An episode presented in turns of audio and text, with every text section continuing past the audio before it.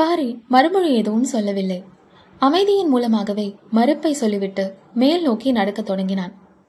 எதிரிப்படையின் ஓரப்பகுதியில் வரும் மலையின மக்களின் உடல் அமைப்பை பற்றியே மீண்டும் மீண்டும் சிந்தித்தான். அவர்கள் பச்சை மலை தொடர் பகுதியை சார்ந்தவர்கள் அல்ல. அப்படியென்றால் யார் அவர்கள்?